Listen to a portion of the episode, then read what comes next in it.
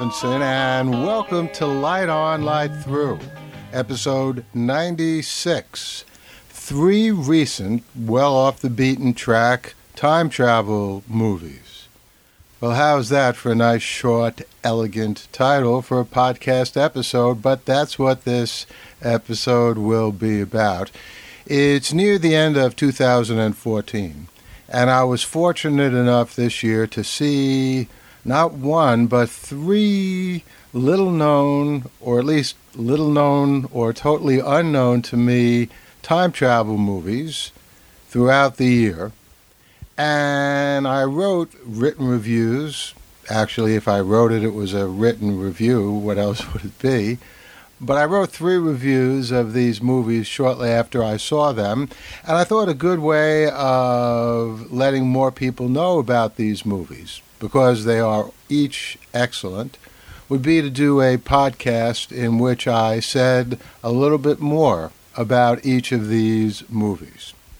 So let's start with a movie called Dimensions which uh, came out in 2011, but I didn't get to see until earlier this year, 2014.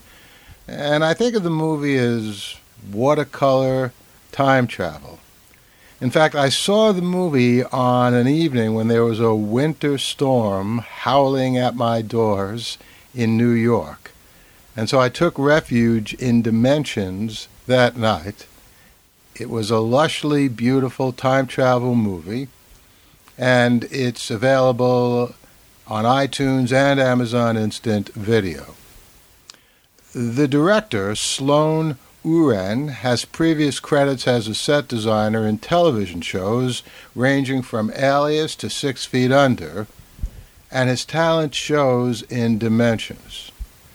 The movie, which tells a close up story of a young scientist in 1920s England obsessed with time travel moves like an impressionistic painting from scene to scene, with images and textures and lenses that brush the soul.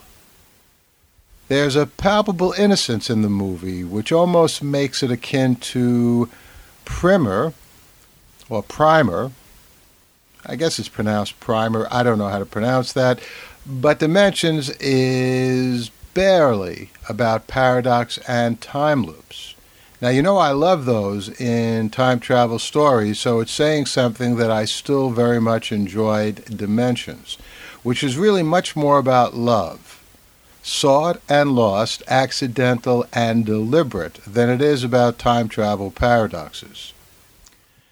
The movie also resonates with Daniel Faraday and Lost which also has the charm of the young man as scientist, though again, Dimensions is manifestly not about the world changing implications of time travel that we found in those Faraday episodes of Lost.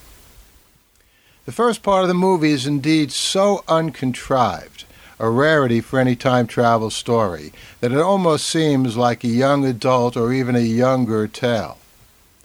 But as the movie progresses, we get a romantic triangle of characters in their 20s. The acting in this section is very good, the most memorable coming from Olivia Llewellyn and Camilla Rutherford's quietly powerful performances. And there's also good work from Henry Lloyd Hughes as the scientist. And this, more than the storyline, makes this part of the movie blossom. Anthony Neely, whose main previous movie credits are in music, wrote the screenplay for Dimensions, and the story indeed progresses like a song, with verses and repeated chorus and bridge.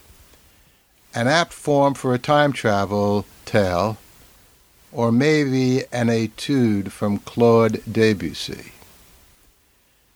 Watercolors and Tears, a story that moves like Donovan's Wear Your Love Like Heaven.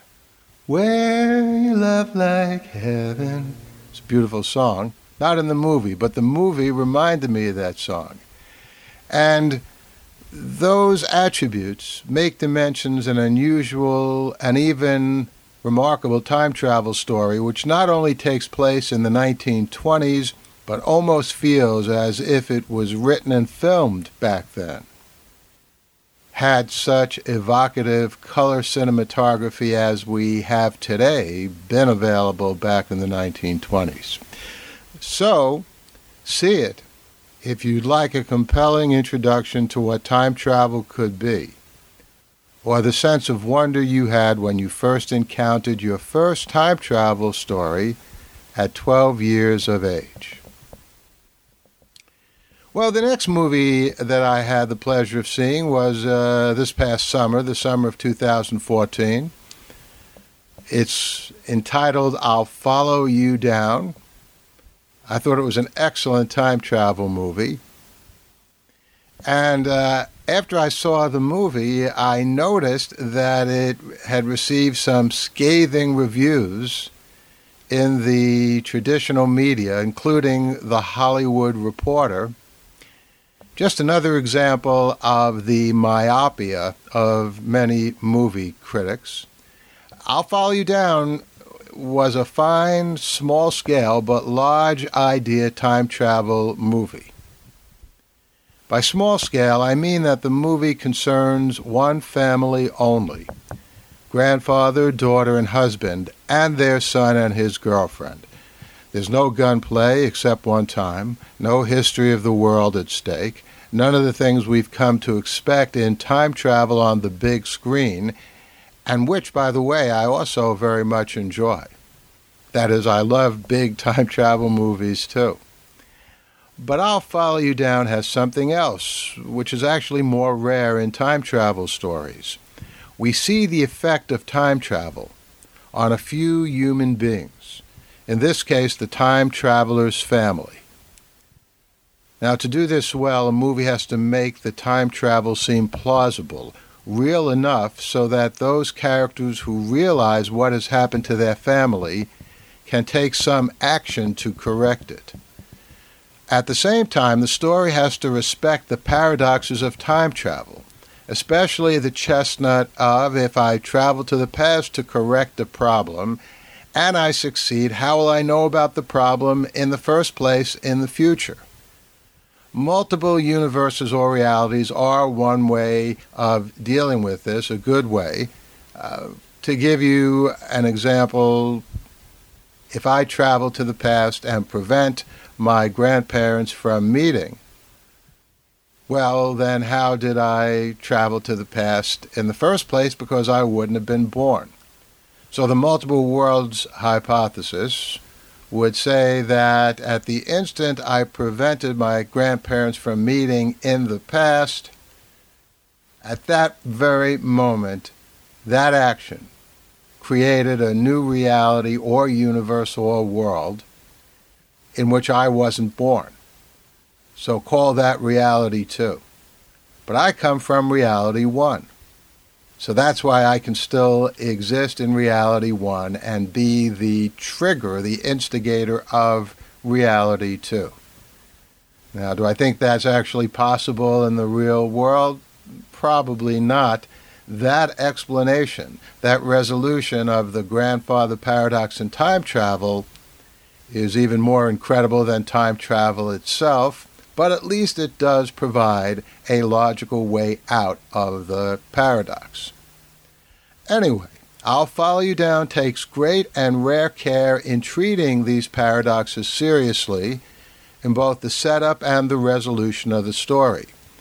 The acting is excellent with Haley Joel Osment, Gillian Anderson, Victor Garber, and Rufus Sewell in the major roles, and the plot is satisfyingly tight in both the interpersonal relationships that power the story and the science and the science fiction that makes it possible. Little details such as a pocket watch being left on the ground in a mugging and a character commenting, I don't know the reason the muggers left the watch, create a straightforward verisimilitude that lends credence to the entire story. That's a better way of handling loose ends than coming up with some kind of convoluted explanation, I think.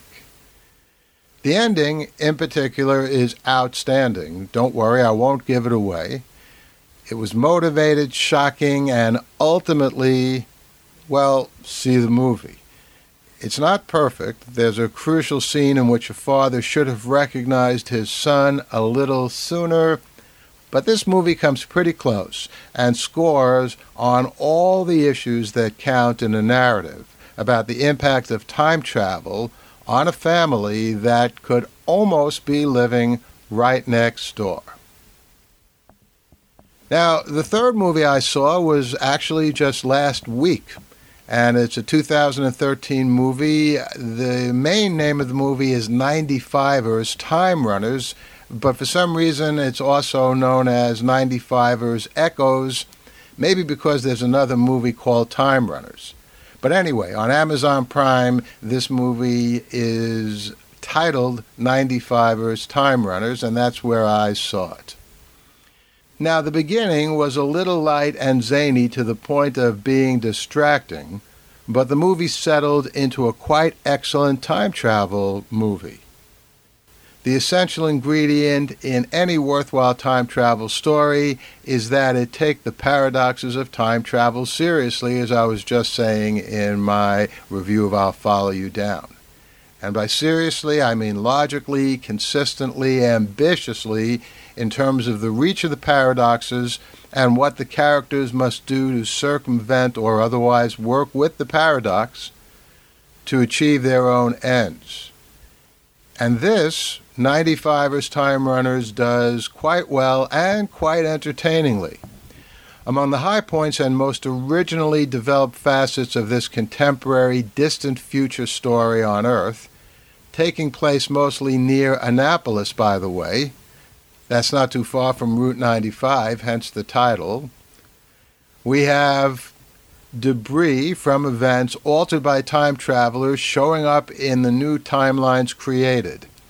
Figuratively and literally, grains of salt from a salt shaker that lost its cap in an original reality but did not in a new corrected reality.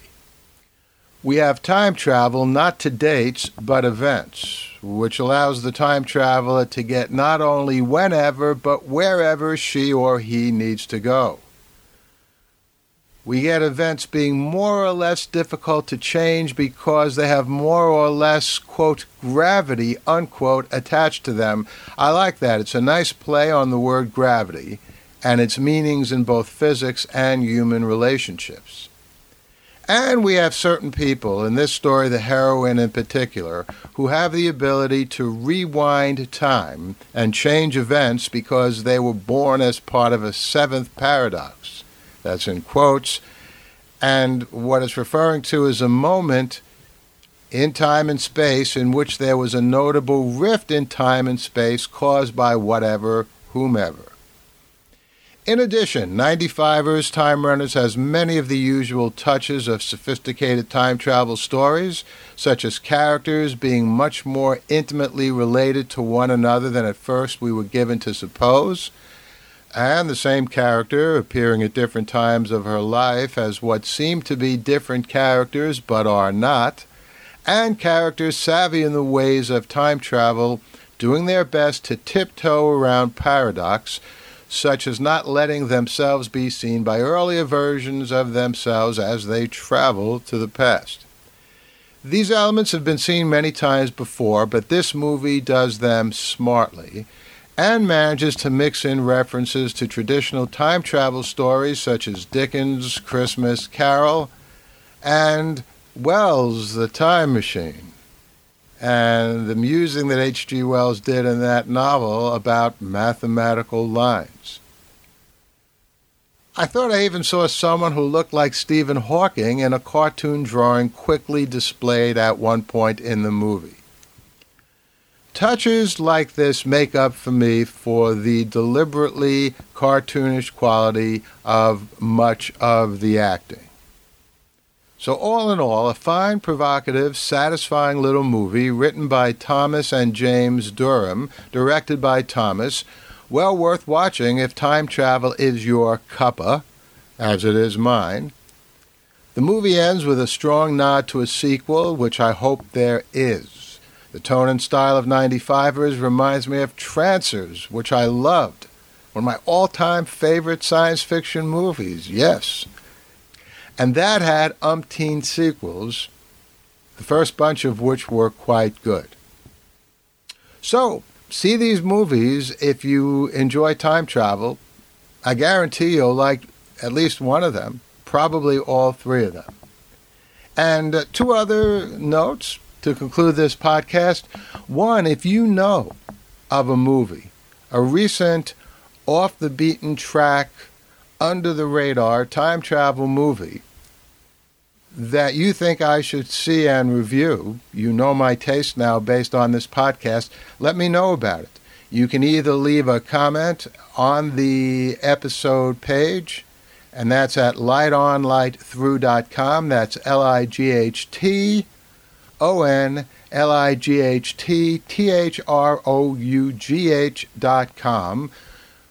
Or if you're shy, you can send me an email. That's Paul Levinson uh, one word, P A U L L E V I N S O N, at lightonlightthrough.com. And if I see the movie and like it and review it, I'll be happy to mention your name in that podcast in which I do the review. Second, you might enjoy a movie which I won't be reviewing here because, as egotistical as I am, even I have my limits. That movie is the Chronology Protection Case, and it's a movie that was made by Jay Kensinger. He also stars in the movie. He directed and produced it.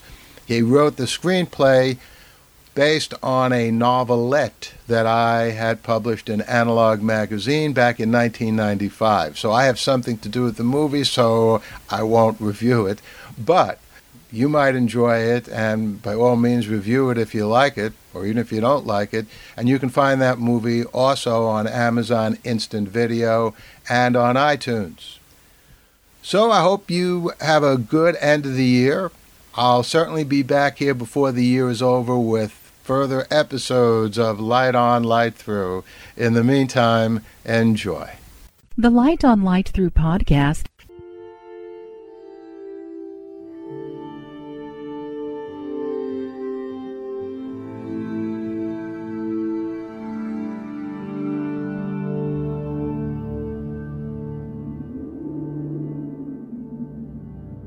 Athens, 2042 AD.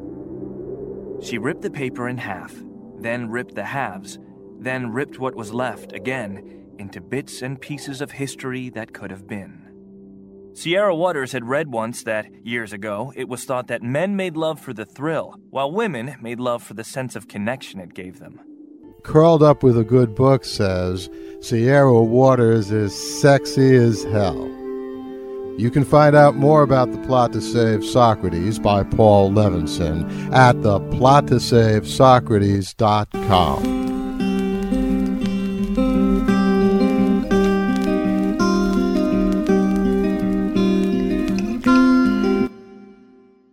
Paul Levinson spilt code about an ancient biotech war raging on in secret for centuries.